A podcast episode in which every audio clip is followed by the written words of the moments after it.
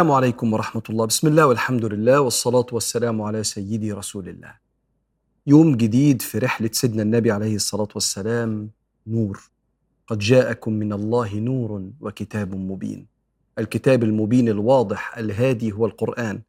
والنور هو رسول الله صلى الله عليه وسلم اللي كان سراجا منيرا ينور للناس الضلمة اللي كانوا عايشين فيها.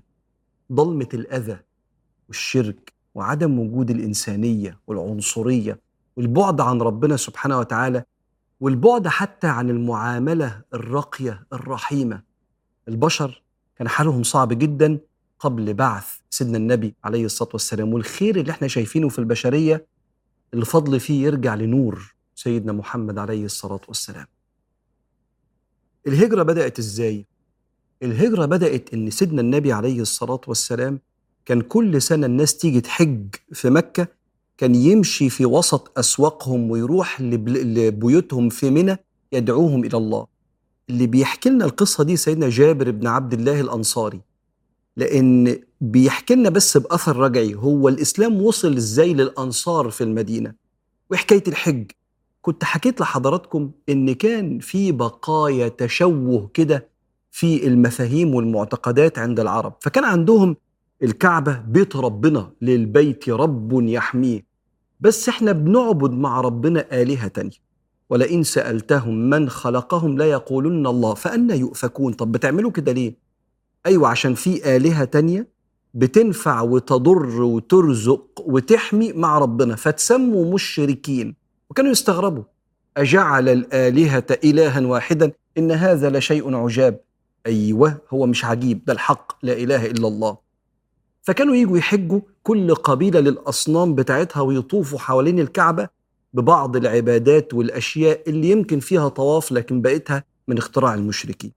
فالقبائل لما كانت بتيجي في موسم الحج كان سيدنا النبي يتمشى في وسط الأسواق فيقول لهم قولوا لا إله إلا الله تفلحوا. من يؤويني حتى أبلغ رسالات ربي؟ فاتفق أبو لهب وأبو جهل. إن هم يمشوا ورا النبي في وسط الأسواق وفي وسط بيوت الناس يرموا عليه التراب ويقولوا لا تصدقوا هذا الفتى من قريش احذروا هذا الفتى من قريش. فرق بيننا وسف ديننا وعاب آلهتنا. الكلام اللي بقالنا سنين بنسمعه منهم. لدرجة إن سيدنا النبي عليه الصلاة والسلام كان يمشي كده فمرة كان أبو لهب ماشي وراه فواحد بيقول للتاني من هذا الأحول الذي يمشي وراء محمد؟ فيقولون هذا أبو لهب عمه. قسوة شديدة جدا. قسوة شديدة بس يعني شايف الصعوبة دي آخرها في فتح كبير. أنت لما تسمعه تقول يا نهار أبيض على كرم ربنا من حيث لا نحتسب. من ضمن القبائل اللي كانت موجودة بنو عامر ابن صعصعة هم اسمهم كده اسم العيلة والقبيلة كده. راح سيدنا النبي يتكلم معاهم فعجبهم الكلام قوي. منطقي ورحيم جدا الكلام ده أحسن من الشرك اللي بنعمله. فرئيس قبيلة بنو عامر دول قال هذا الفتى من قريش لو أخذته لأكلت به العرب. قل لي يا محمد ألا إن أظهرك الله وانتصرت؟ أيكون لنا الأمر من بعدك؟ ناخد إحنا النبوة أو الزعامة؟ قال إن الأمر لله يضعه حيث يشاء. قال أفتهدف نحورنا؟ نحميك فنتعرض للأذى. ولا يكون لنا الأمر من بعدك؟ قم يا أخ العرب تفضل مش عايزين منك حاجة. ويقوم سيدنا النبي عليه الصلاة والسلام. وبعدين يروح سيدنا النبي لبنو شيبان ابن ثعلبة يدعوهم إلى الله. فيقولوا له إلى ما تدعو؟ فيتلو عليهم القرآن قل إنما حرم ربي الفواحش ما ظهر منها وما بطن والإثم والبغي بغير الحق وأن تشركوا بالله ما لم ينزل به سلطانا وأن تقولوا على الله ما لا تعلمون. فرؤساء القبائل يقولوا ما أجمل هذا الكلام وما أعدل هذا الكلام. كلام مستقيم مع الفطرة. ولكن يا محمد قد ننصرك على العرب فإن عذر صاحبهم مقبول ودينه مغفور أو ودينه مغفور. إحنا لو يعني وقفنا معاك ضد العرب ماشي نقدر عليهم ولكن ليس لنا عذر أمام كسرى. ملناش دعوة بقى لو حبيت تدعو كسرى اللي هم يعني الفرس وقيصر الروم ملناش دعوة روح أنت لوحدك وإحنا مش معاك. فقال صلى الله عليه وسلم ما أسأتم الرد إذ أفصحتم بالصدق. شكرا. إن أنتم صادقين ولكن هذا الدين لا يقوم به إلا من أحاطه من جميع جوانبه. وبعدين جه واحد تاني اسمه أبو الحيصر أنس بن رافع ومعاه واحد اسمه إياس بن معاذ. منين دول؟ دول من المدينة من الأوس. جايين يستعينوا بقريش عشان كان في حرب اسمها يوم بعاث بين الأوس والخزرج بيستعينوا بجيش قريش على الخزرج. فلما دخلوا مكة سيدنا النبي قابلهم وقال لهم هل لكم في خير مما جئتم له؟ فأبو الحيصر ده أنس بن رافع قال قل يا محمد. قال أدعوكم إلى أن توحدوا الله ولا تشركوا به شيئا وتنبذوا عبادة الأصنام ودعاهم صلى الله عليه وسلم. فإياس بن معاذ قال ما أجمل هذا الكلام. إنما يدعون لدين هو خير من ديننا. أم أبو الحيصر ده أنس بن رافع أخذ شوية تراب وأم رميهم في وش أنس. وش إياس ابن معاذ وقال أصمت فوالله ما جئنا لذلك إنما جئنا لما هو خير من ذلك. جينا عشان حرب مش إيمان. قم يا أخ العرب وقام سيدنا النبي. عليه الصلاة والسلام. عمالة تضيق تضيق بس لما تضيق قوي كده تعرف إن الفتح كبير ومن حيث لا نحتسب. النبي عليه الصلاة والسلام بعد انغلاق قلوب قريش بيلف على القبائل يدعوهم إلى الله. فكرة طرق الأبواب وإن أنا حاولت في باب لسنين طويلة وما فتحش فأتصور إن ده قدري فأفضل قاعد جنبه لغاية ما قابل ربنا دي فكرة تحتاج لمراجعة لأن سيدنا النبي ما عملش كده عليه الصلاة والسلام والنبي نور بينور لك طريقك. من أول أصحابنا اللي قدم ال CV بتاعه في شركة وفضل يحاول ولغاية ما جاب ال interview وما نجحش في ال interview مقدم معاه 30 واحد طبيعي ممكن واحد غيره ينجح. انت ليه قاعد في البيت؟ استني لا ما تستناش. لا اخبط على ابواب سيدنا النبي عليه الصلاة والسلام يمشي في الأسواق ووراء أبو لهب وساعات أبو جهل. محدش يصدقه. ده مجنون ده مش صلى الله عليه وآله وسلم. ده فرق ما بيننا. وسيدنا النبي يقول لا إله إلا الله تفلحوا. فلو إحنا خدنا الكلام ده في حياتنا هنا خبط على باب كل شركة وكل حد تعرفه يساعدك. عشان ما تشتكيش إن أنت ما بتشتغلش. ولما نيجي نسألك أنت دورت كم مرة؟ مرة واثنين وثلاثة. أيوه بس أنت بقالك قد إيه بتدور على شغل؟ ست شهور. الست شهور دول فيهم 175 يوم مثلا يعني. ال 175 يوم دول منهم 100 يوم أنت بتخبط على الأبواب. لأن البني آدم في رحلة سعيه لوصوله للغرض بتاعه هو بينمو. تتكون جواه حاجات ما كانتش هتتكون إلا من خلال الرحلة دي. وبعدين يجي الفتح من ربنا من حيث لا تحتسب وعلى سبب انت هتشوفه مثلا بسيط جدا بس ربنا بيكافئك على تعبك. نفس الكلام ده في الجواز وفي التحويش وفي الناس اللي بتكلم الناس عن ربنا وبتدعوهم إلى الله ومش لاقي الأثر اللي بيدور عليه. حسن أخلاقك اعمل المسؤوليات اللي عليك عشان تبقى كبير في عينين اللي قدامك. فلما تكلمه يتأثر. طب ما تأثرش زي ما النبي حصل مع عليه الصلاة والسلام. وسنين طويلة عدد ناس ما كسروش المية ولا الميتين. اصبر الفتح جاي من ربنا بس كمل في رحلتك وخبط على الأبواب.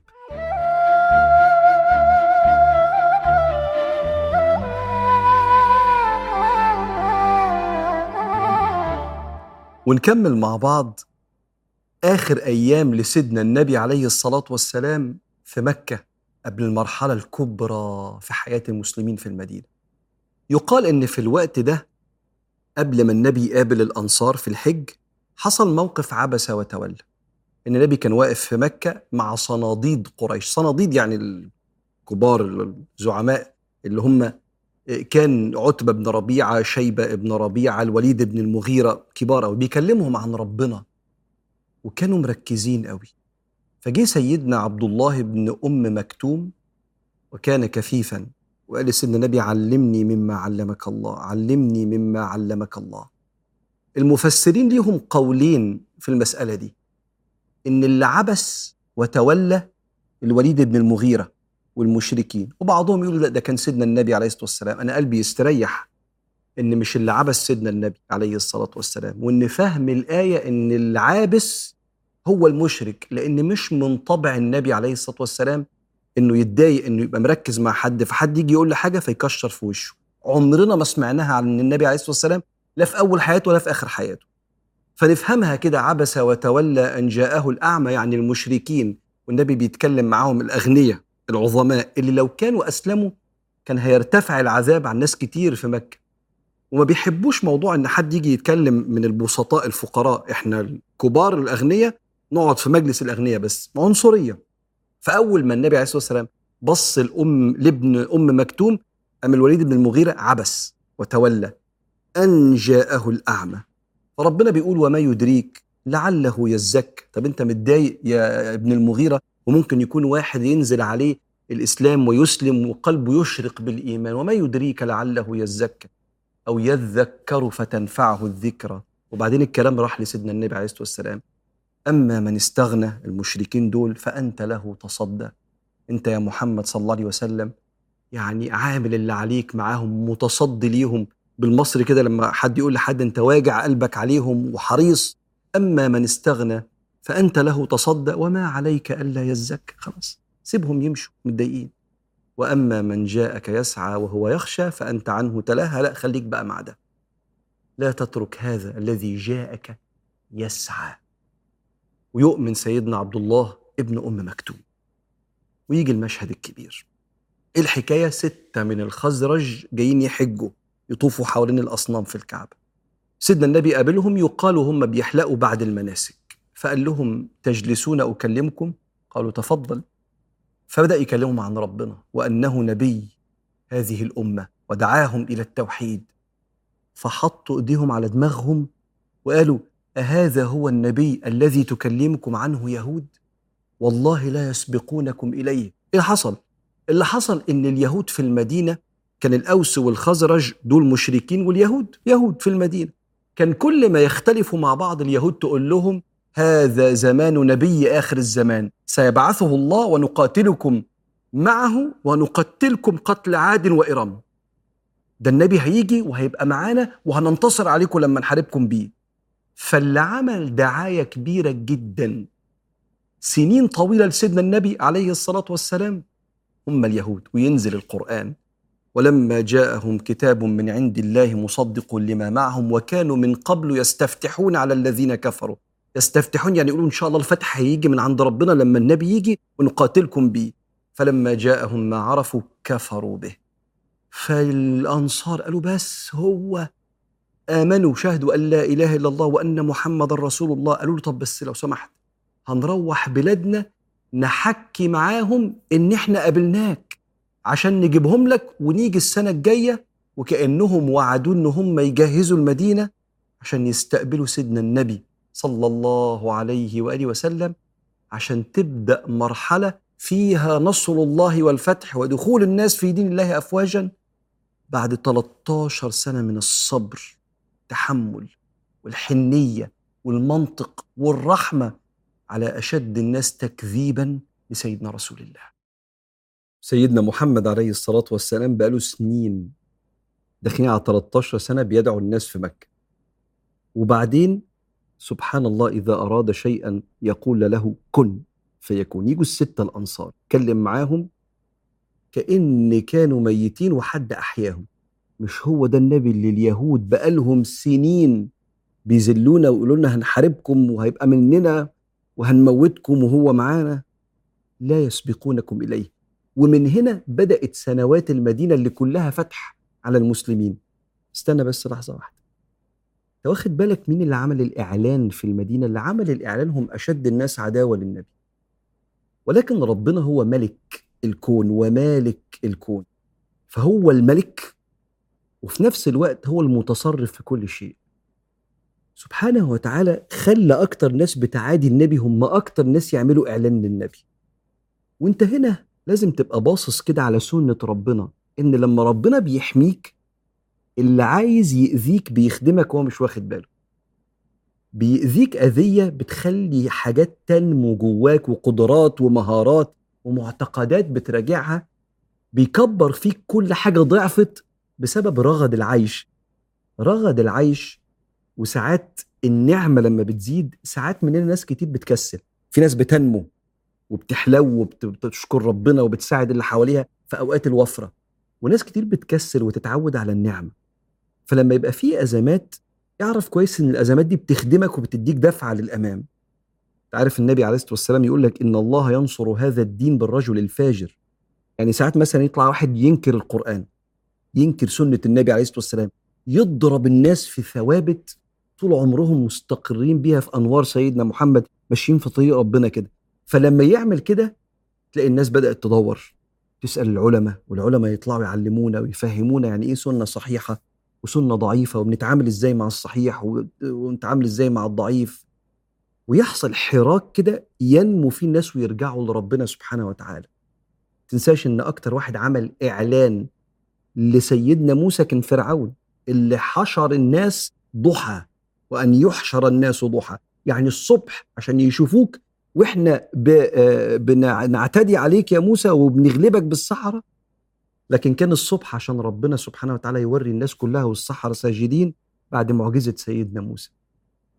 فاطمن لإدارة ربنا وتوليه لشؤونك بس أنت امشي صح. اعمل اللي عليك واعبد ربنا وقوم بمسؤولياتك وخليك راجل مجتهد في الدنيا وامشي في الطريق اللي عارف امشي عادل يحتار عدوك فيك. هي كده هي كده.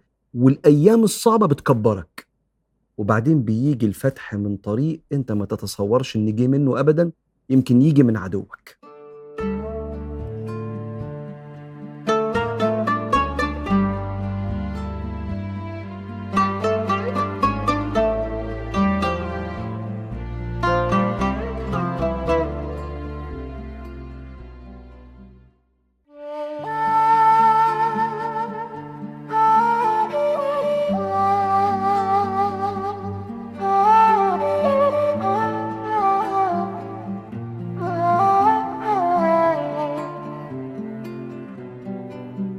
ولما استأذن الستة من الأنصار اللي أسلموا على إيد سيدنا النبي عليه الصلاة والسلام إن هم يرجعوا بلادهم رجعوا في منتهى الجدية وبدأوا يدعوا الناس إلى الله. وكانت المدينة بسبب إن فيها اليهود فيها معنى إن في أديان سماوية وإن في رب فكانت قريبة جدا من الإيمان. فما كان من بيت إلا ودخل أحد منهم في الإسلام. وعدى سنة وفي الموسم اللي بعديه جم 12 راجل يبيعوا سيدنا النبي عليه الصلاة والسلام وسميت بيعة العقبة الأولى منطقة العقبة يعني منطقة كده قريبة جدا من الحرم من مكة. وبيعوا سيدنا النبي وسميت البيعة دي بيعة العقبة الأولى أو بيعة النساء. ليه اسمها بيعة النساء؟ لأن سيدنا النبي عليه الصلاة والسلام بايع الرجالة على نفس الحاجات اتفق معهم يعني اللي بيتفق فيها مع النساء. لأن الفرق ما بين الرجال والنساء إن الرجال يبايعوا بزيادة على الحرب. لكن ربنا ما كانش سبحانه وتعالى فرض وقتها الحرب على المسلمين في الدفاع عن نفسهم. فبايعوا رسول الله صلى الله عليه وسلم ألا يشركوا بالله شيئا ولا يسرقوا ولا يزنوا ولا يقتلوا أولادهم. وسيدنا النبي عليه الصلاة والسلام قال لهم نعم فإن فعلتم ذلك فلكم الجنة. فمن أصاب من هذه الأمور شيئا فعوقب في الدنيا فتلك كفارة له ومن أصاب من هذه الأمور شيئا اللي هي المعاصي والكبائر فستراه الله فأمره إلى الله. إن شاء عذبه وإن شاء غفر له. وبيعوا سيدنا النبي عليه الصلاة والسلام وراجعين أم باعت معاهم سيدنا مصعب ابن عمير اللي كان في مكة الصحابي اللي أسلم في بداية الإسلام في أول أربعين واحد من المهاجرين الأوائل. اللي كان بيلبس النعال الحضرمية اللي بيلبس لبس من بره كأنه مستورد اللي النبي قال عليه ما رأيت لمة أحسن من لمة مصعب بن عمير ولا ثيابا ارق اللمة تسريحة الشعر والثياب الرقيقة. راجل شيك قوي ومؤمن محب مقبل جدا على دعوة سيدنا النبي عليه الصلاة والسلام. فراح معهم للمدينة وبدأ يقرأ عليهم القرآن ويعلمهم أحكام النبي عليه الصلاة والسلام اللي كانت نزلت في مكة آه، وقتها. وبدأ الإسلام ينتشر في كل بيوت الأنصار لاستعداد نفسية الأنصار للتوحيد. ويقال إن سيدنا مصعب بن عمير هو أول واحد صلى الجمعة بالمسلمين. بعت لسيدنا النبي عليه الصلاة والسلام كانت الصلوات اتفرضت خلاص الخمس صلوات اتفرضت يوم الإسراء والمعراج. فقال له إحنا عايزين نصلي الجمعة بالناس فقال له صلى الله عليه وسلم انظر للسبت الذي تتخذه يهود وصلي في اليوم اللي قبليه اللي هو الجمعة عشان يعرف يحدد له الأيام. هتعرفها إزاي؟ من السبت بتاع اليهود قبلها بيوم إحنا بنصلي الركعتين وعلمه إزاي طبعا بالمراسلات كما يقول أهل السير علمه إزاي يصلي الجمعة وكيف يخطب ثم يصلي. ويقال إن أول واحد صلى الجمعة في المدينة صحابي اسمه أبو أمامة. أسعد ابن زرارة. الأسماء دي ممكن تكون جديدة على مسامع كتير من المسلمين. دول الرجالة اللي اتبنى عليهم الإسلام في العهد ده. أساميهم مش معروفة يمكن نعرف أبو بكر وسيدنا عمر وسيدنا عثمان وسيدنا علي. بس المدينة في بداية الهجرة في أسماء لازم تحفظها. مصعب بن عمير أسعد بن زرارة. وفي وسط القصة دي كده كان في اتنين من كبار كبار الأنصار من بني عبد الأشهل قبيلة كبيرة جدا. اسمهم أسيد بن حضير وسعد بن معاذ. كانوا متعصبين جدا كانوا مشركين. ليه؟ إيه اللي بيحصل في المدينة دي؟ هم ليه عمالين بيسفهوا الضعفاء؟ يعني بيضحكوا على دماغ الضعفاء وبيخلوهم يغيروا دينهم. فأسيد بن حضير بيقول لسعد بن معاذ وبعدين إحنا هنسيب أسعد بن زرارة ومصعب بن عمير يعملوا كده؟ فسعد بن معاذ قال له أسعد بن زرارة ده ابن خالتي فأنا مش هقدر أتكلم معاه. روح أنت يا أسيد اتكلم أنت معاه. قال له حاضر. راح سيدنا كان اللي بقى لسه بقى مش سيدنا راح أسيد بن حضير وهو متعصب جدا دخل على مصعب بن عمير وأسعد بن زرارة في بيت من البيوت. فوهو جاي كده أم أسعد بن زرارة قال لمصعب جاءك سيد في قومه. إن يسلم أسلم قومه. فاصدق الله فيه. قول يا رب افتح بيني وبينه يا رب. فدخل عليهم أسيد بن حضير متشتما. جاي بيقول كلام شتايم كده. سفهتم عقول الضعفاء وغيرتم ديننا. إيه عايزين إيه؟ ما تطلعوا بره البلد. اخرجوا عن ديارنا. فأم سيدنا مصعب بن عمير قال له إن شئت فاجلس فاسمع فإن أعجبك الكلام فبها ونعمت. وإلا قمنا عنك. قال أنصفت. أيوة صح الكلام. وأم غارس الحربة بتاعته قعد يسمع. فقرأ عليه سيدنا مصعب بن عمير القرآن وكلمه عن سيدنا محمد عليه الصلاة والسلام وكلمه عن الآخرة وعن ربنا. قال فعرفنا الإسلام في وجهه من استبشاره وتسهله. وشه سهل كده بعد ما كان قاعد وهو ناوي على شر. فسيدنا أسيد بن حضير بيقول لسيدنا مصعب ماذا تفعلون إذا أردتم أن تدخلوا في الإسلام؟ قال تغتسل وتطهر ثوبيك. كانوا زمان بيلبسوا قطعتين زي لبس الإحرام كده الرداء فوق والإزار تحت. وتطهر ثوبيك وتشهد أن لا إله إلا الله وأن محمد رسول الله. اغتسل طهر ثيابه دخل في الإسلام صلى ركعتين وقال لهم إن من ورائي سيدا في قومه. سعد بن معاذ. فإن أسلم فلن يترك بيتا من بيوت الأنصار إلا وأسلم جميعا. وأم رايح أسيد بن حضير يتكلم مع سعد بن معاذ. حاجتين. حاجة الأولانية مصعب بن عمير الصحابي اللي أغلب المسلمين ممكن ما يعرفوش اسمه. الصحابي اللي هيأ المدينة لاستقبال النبي. الصحابي اللي سيدنا رسول الله عليه الصلاة والسلام قال له اسبقني علم الناس. فكان أول واحد يصلي الجمعة بالناس.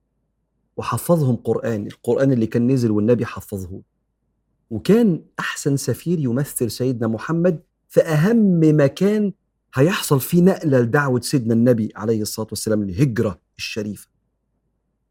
وأنا دايما بتصور إنه كان وقت مكة كان بيتعلم ومركز وعينه على النبي عليه الصلاة والسلام وبيبص في أنوار النبي كده وأخلاقه وكان بيحفظ. فكأن جات له فرصة حلوة قوي كان مستعد ليها. فاكر تعريف الحظ؟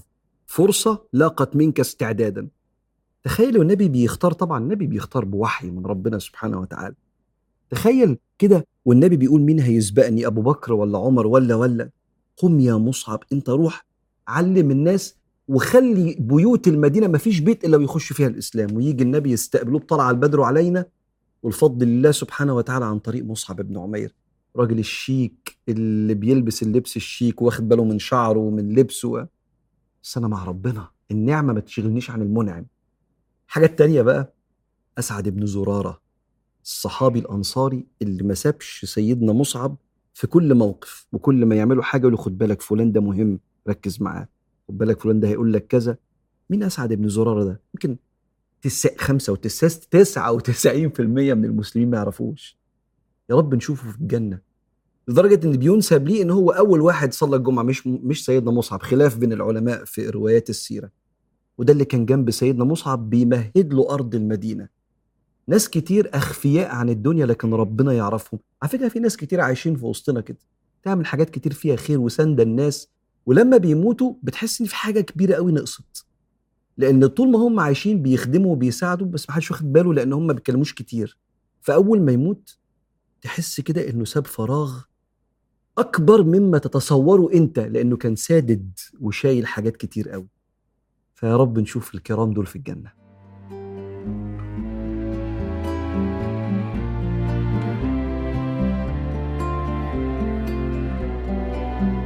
فبعد ما أسلم سيدنا أسيد بن حضير رجع لسيدنا سعد بن معاذ اللي مستنيه وهو متعصب لأنه متضايق من أسعد بن زرارة ابن خالته إنه بيأوي مصعب بن عمير اللي جاي لنا من حتة تانية علشان يضحكوا على عقول الغلابة مننا ويغيروا دينهم. فوهو جاي أسيد بن حضير أم سعد بن معاذ قال أحلف بالله لقد جاء بوجه غير الذي ذهب به. فدخل عليه أسيد بن حضير قال كلمتهم فلم أجد في كلامهما بأسا. آه ماشي تمام يعني سمعوا الكلام. فقال لي إن أحببت كففنا عما تكره. أنا سبتهم وبيقولوا خلاص. خلاص إحنا مش هنتكلم في موضوع الإسلام ده تاني. ولكن يا سعد بن معاذ لقد بلغني إن بني حارثة قبيلة تانية زي ما تكون معادية كده لبني عبد الأشهل اللي منها سعد بن معاذ. إن بني حارثة قد بلغني أنهم يريدوا أن يقتلوا أسعد بن زرارة لما علموا أنه ابن خالتك ليخفروك فيه. يخفروك يعني يغيظوك أو يعني يكيدوك. يبدو أن كان في طار أو حاجة شبه كده. فقام سعد بن معاذ غاضبا ليحمي ابن خالته حتة بقى فيها حمية للعيلة. فلما دخل سعد بن معاذ وهو جاي برضه أسعد بن زرارة أم قايل لمصعب بن عمير لقد جاءك سيد السادات. هذا إن آمن والله لا يتخلف عنه اثنان. يعني لو آمن الكل مفيش اتنين كله هيؤمن مع بعضه. وهو داخل كده وقال له كده فاصدق الله فيه. قول يا رب افتح بيني وبينه. فدخل سيدنا سعد بن معاذ. بس فلما وجدهم مطمئنين قاعدين مفيش مشكلة ولا حد عايز يموتهم ولا حاجة عرف إن أسيد بن حضير عايزه يسمع منهم. فدخل عليهم متشتما برضه بكلام فيه شيء من الأذية كده والاعتداء. أجئتونا في ديارنا لتسمعونا ما نكره خلوا عنا ديارنا. فأم سيدنا مصعب بن عمير قال اجلس واسمع.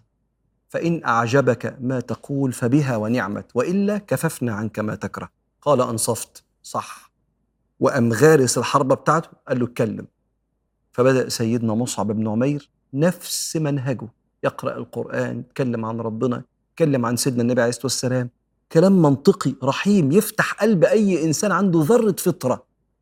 قال فعرفنا الإسلام في وجهه من إشراقه وتسهله فقال ماذا تفعلون إذا أردتم أن تدخلوا في هذا الدين قال تغتسل وتطهر ثوبيك وتشهد الشهادتين وتصلي ركعتين.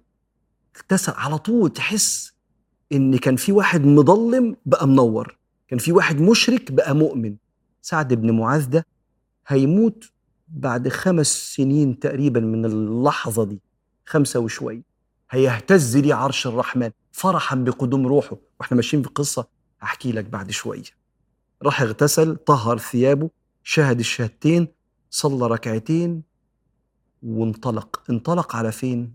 انطلق على بني عبد الأشهم أنا مش هسيبكم. عايز أقول لكم اللي جوايا من القرب من ربنا والإحساس بنور الإيمان. فدخل عليهم وقال يا بني عبد الأشهل ما ترون أمري فيكم؟ أنا مين بالنسبة لكم؟ فقالوا أنت سيدنا وأعلمنا وأعظمنا نقيبة. يعني أنت أكتر واحد فينا بتفهم في الدنيا دي. قال فإن كلام رجالكم ونسائكم علي حرام إن لم تدخلوا في دين محمد. فأمست ديار بني عبد الأشهل قبيلة ضخمة في المدينة. وما منهم من رجل أو امرأة شيخا أو صغيرا إلا ودخلوا جميعا في الإسلام. هو فين النبي؟ النبي في مكة. هنرجع له بعد شوية. بس لما بتعمل مجهود وتعمل اللي عليك ربنا بيسخر لك جنود الدنيا كلها. ده عدد الناس اللي داخلين في الإسلام دول أضعاف ال 13 سنة اللي النبي صلى الله عليه وسلم كان بقلبه وروحه ونفسيته ودمه وقرايبه وماله أفناهم عشان الناس تؤمن بربنا. لكن ساعات بتفضل ضيقة ومقفولة ثم يأتي الفتح فيما لا يخطر على قلب بشر. صبرا ربنا قال للنبي كده واصبر لحكم ربك فإنك بأعيننا.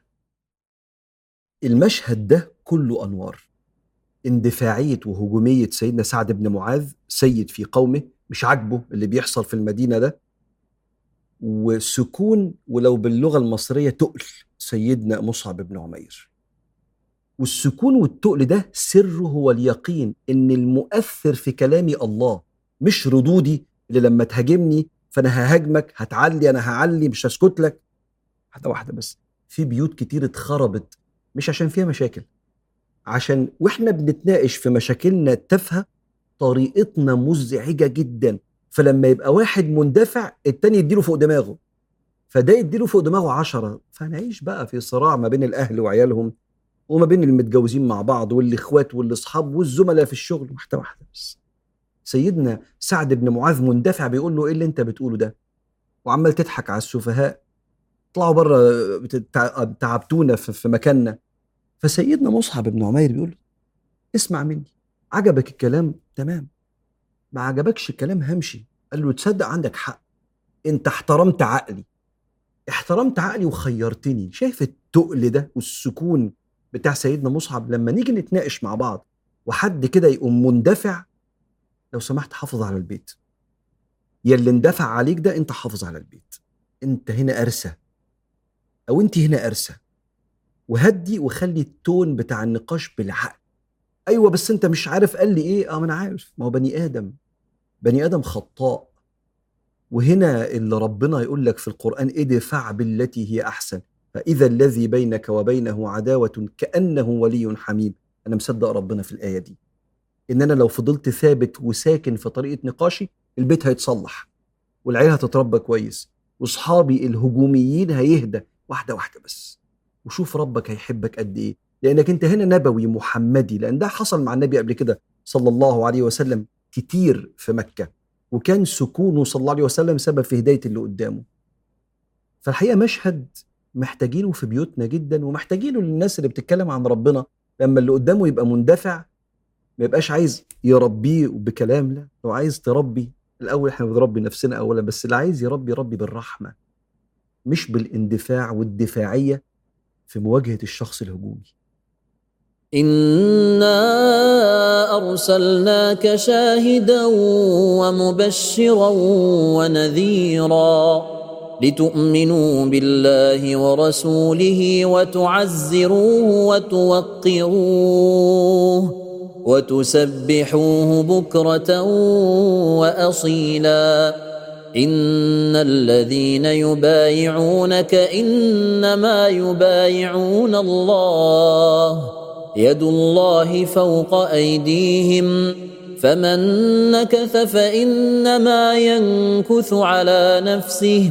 ومن أوفى بما عاهد عليه الله فسيؤتيه أجرا عظيما. سيقول لك المخلفون من الأعراب شغلتنا أموالنا وأهلنا فاستغفر لنا. يقولون بألسنتهم ما ليس في قلوبهم. قل فمن يملك لكم من الله شيئا إن أراد بكم ضرا أو أراد بكم نفعا. بل كان الله بما تعملون خبيرا.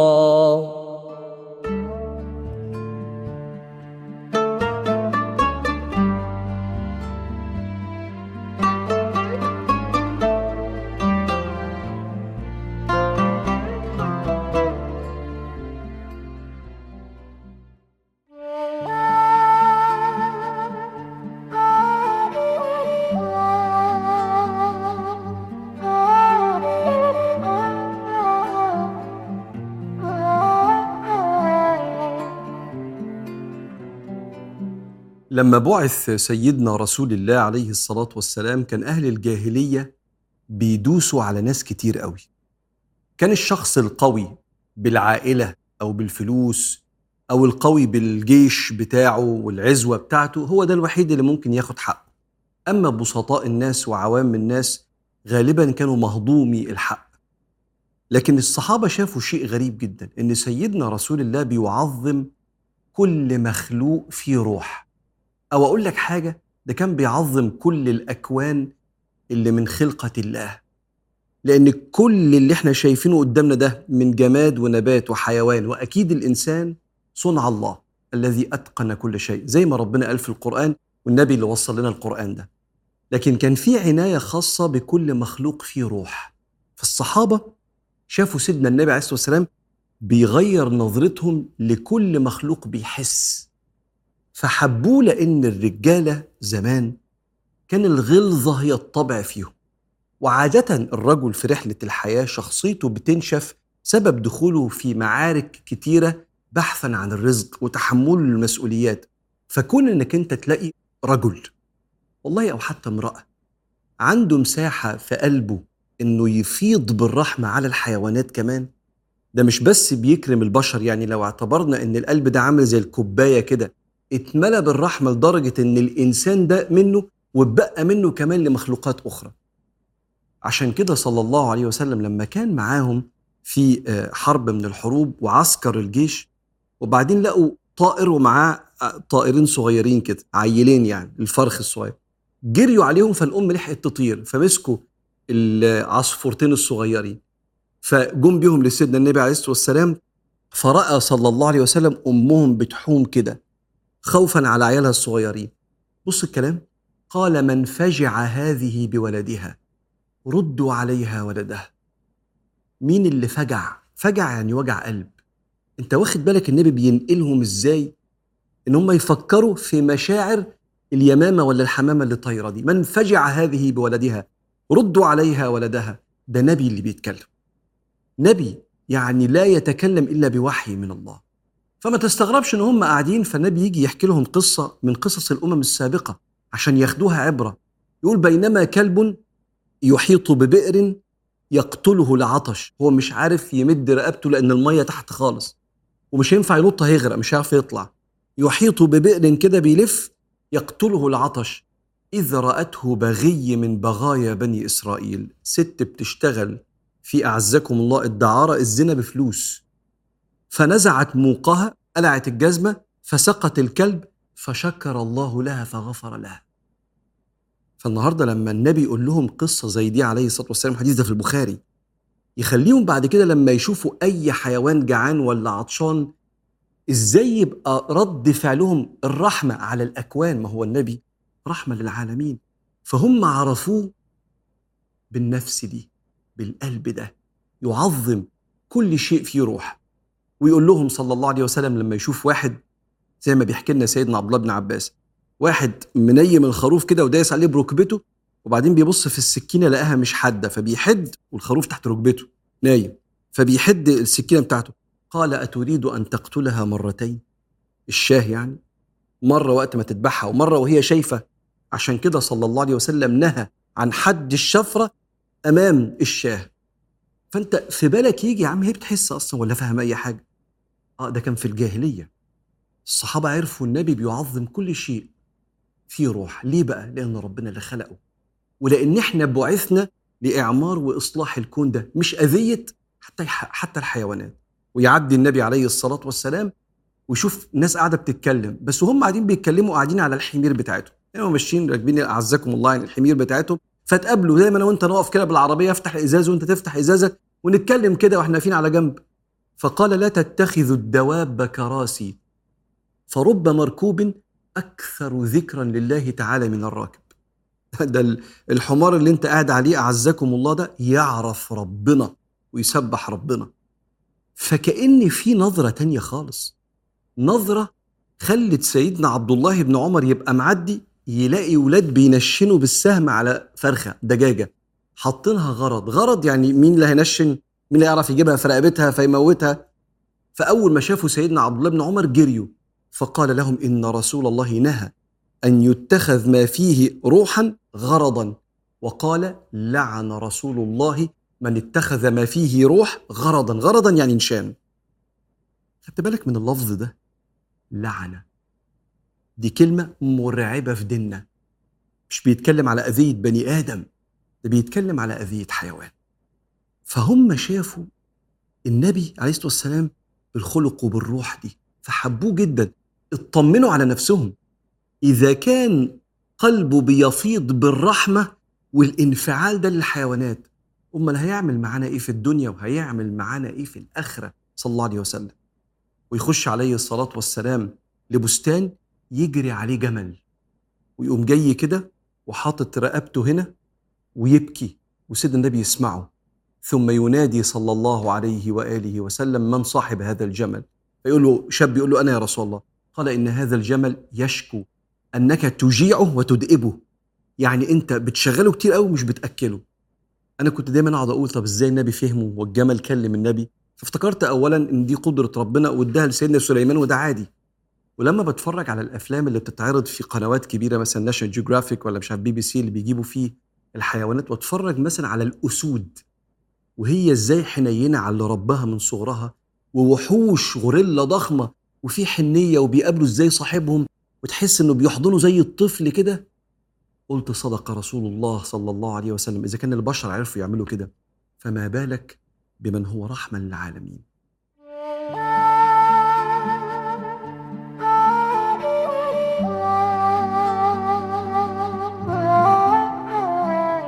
إنك تزور بني آدم أو تبقى أنت صاحب البيت وتستقبل ضيف دي من الأعمال الصالحة الكبيرة اللي في ديننا.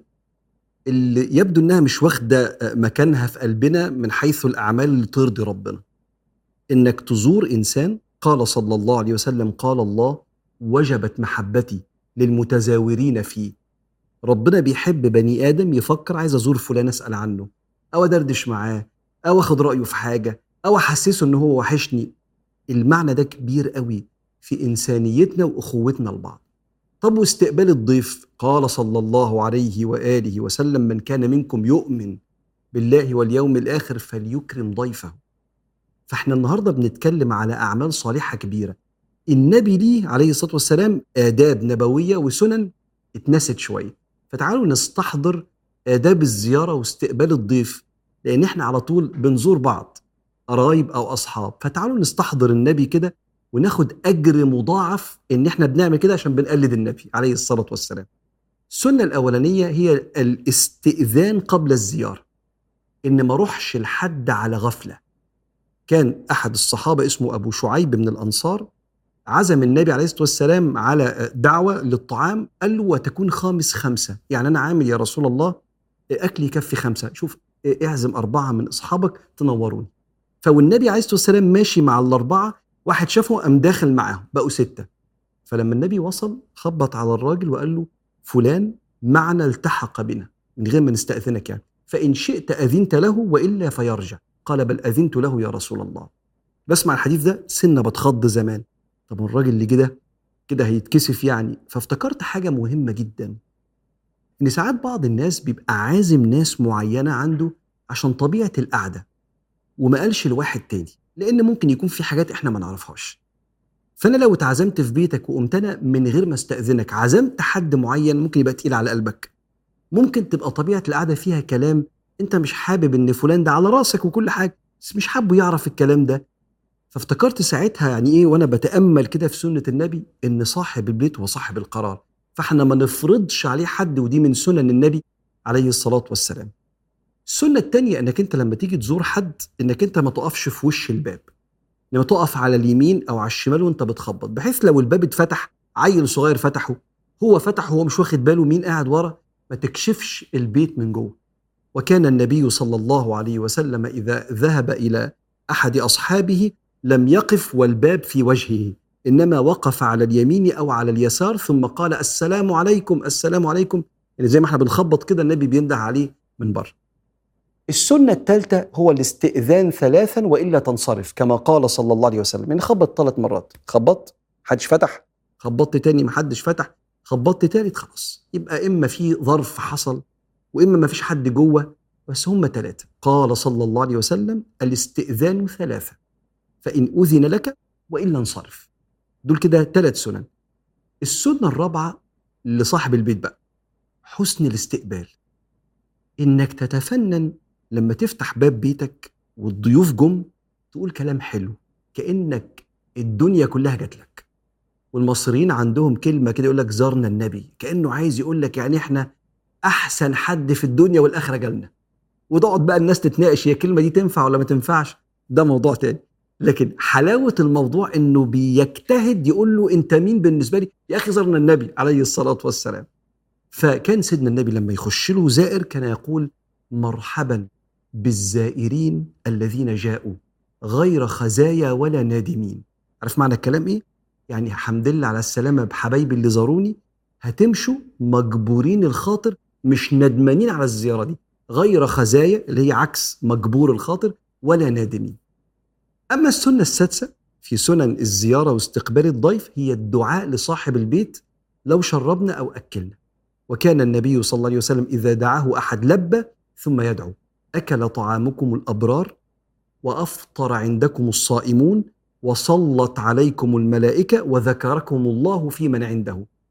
صلت عليكم الملائكة يعني الملائكة تدعي لكم بالمغفرة. فكان يدعي وما كانش يمشي إلا لما يقول أط اللهم أطعم من أطعمنا واسقي من سقانا. أما السنة السادسة والأخيرة هي حسن توديع صاحب البيت للضيوف لو أنت بتعمل كده يبقى أنت محمدي نبوي.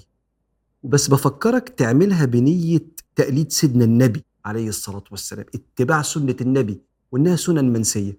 ولو ما بتعملهاش يلا بسم الله بداية علاقة جديدة في ارتقائك بنفسك وعلاقة جديدة مع الآداب النبوية والسنن المنسية. كان سيدنا أحمد بن حنبل يوصي كده إذا جاءك ضيف فخذ بيده حتى توصله وتأخذ بركابه. يعني إيه؟ تطلع معاه من البيت وتوصله لعربيته. مش تقف معاه وقفه حلو إنك أنت تقف على باب البيت مع السلامه يا جماعة لطيف. بس إيه الأجمل؟ ودي شفتها في حد من مشايخنا كان بيعملها معايا. إن لما كنت أبقى عنده في البيت وهو الكبير وأنا الصغير خلاص أنا اتعلمت على ده أنا اللي أشكره وأبوس إيديه كمان.